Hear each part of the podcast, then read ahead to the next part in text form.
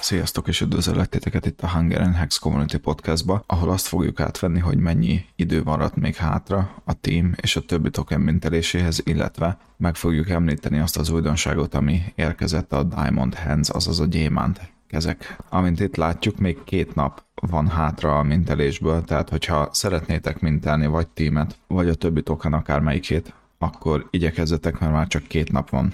Na is vágjunk bele a legfontosabb dologba. Először is egy átnézés, egy áttekintés. Több mint 300 millió decit stékeltek le, ami azt jelenti, hogy a deci az most már részesülni fog a Bigger Pays Better bónuszból is. Itt van lent nekünk a team is, amiből 70 milliót minteltek, és abból 45 milliót le is stékeltek.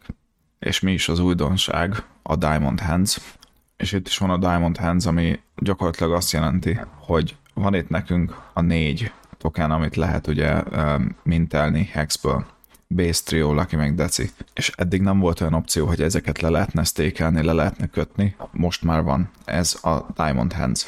Tehát itt azt írják le, hogy gyakorlatilag mind a base-t, a triót, a lucky és a decit le lehet kötni ebbe a Diamond Hands kontraktba, aminek az a lényege, hogy olyan hosszú azt a, a stake, mint amilyen hosszan megy magának a tokennek a stake mert ez gyakorlatilag ezek ugye hex stékek a háttérbe, amiket meghatározott időre kötnek le. A base egy éves lekötéssel jár, a trio három évessel, a lucky 7 évessel és a deci 10 évessel. Itt is ki lehet szállni, időközben lehet unstakelni, fel lehet oldani a stékedet, de akkor büntetést fogsz fizetni, és a büntetés az az lesz, hogy a lesztékelt tokenjeidnek a 20%-et elveszted.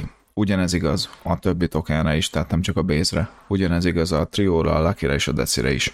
Itt látjuk, hogy a stakelésnek az endétje az megegyezik, tehát a, a, az idő lezárulta, az megegyezik maguknak a tokenoknak a mintelési időpontjával. Tehát még két nap, éjfél UTC időbe tehát ez nem magyar idő, erre figyeljetek, ez UTC idő. Magyarországon ugye két órával előrébb vagyunk UTC-től. Ennyit szerettem volna nektek hozni ebbe a gyors videóba. Ugye tudjátok, hogy most már fenn vagyunk Instagramon, Twitteren, a PulseHex.hu felhasználó név alatt, valamint be, beindult a weboldalunk is, a pulsehex.hu-n elérhetitek.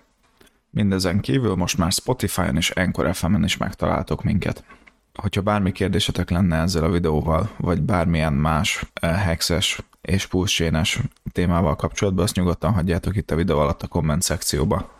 Kövessetek be social médián, főleg Twitteren, mert nagyon-nagyon sok információt osztunk meg napi szinten. Tényleg ez egy olyan témakör, ez az egész kriptovilága, hogy nagyon érdemes napi szinten követni a híreket, mert ha nem, lemaradsz. Ki fogsz maradni airdropokból, le fogsz maradni az információval, aztán meg csak kapkodni fogod a fejedet, hogy te jó ég, mi történt ebbe az egy hétbe, ebbe a két hétbe, amíg nem követtem. Ennyit szerettem volna mondani, köszönöm szépen a figyelmet, osszátok meg a tartalmat, lájkoljátok be a videót, és találkozunk a következő epizódba. Sziasztok!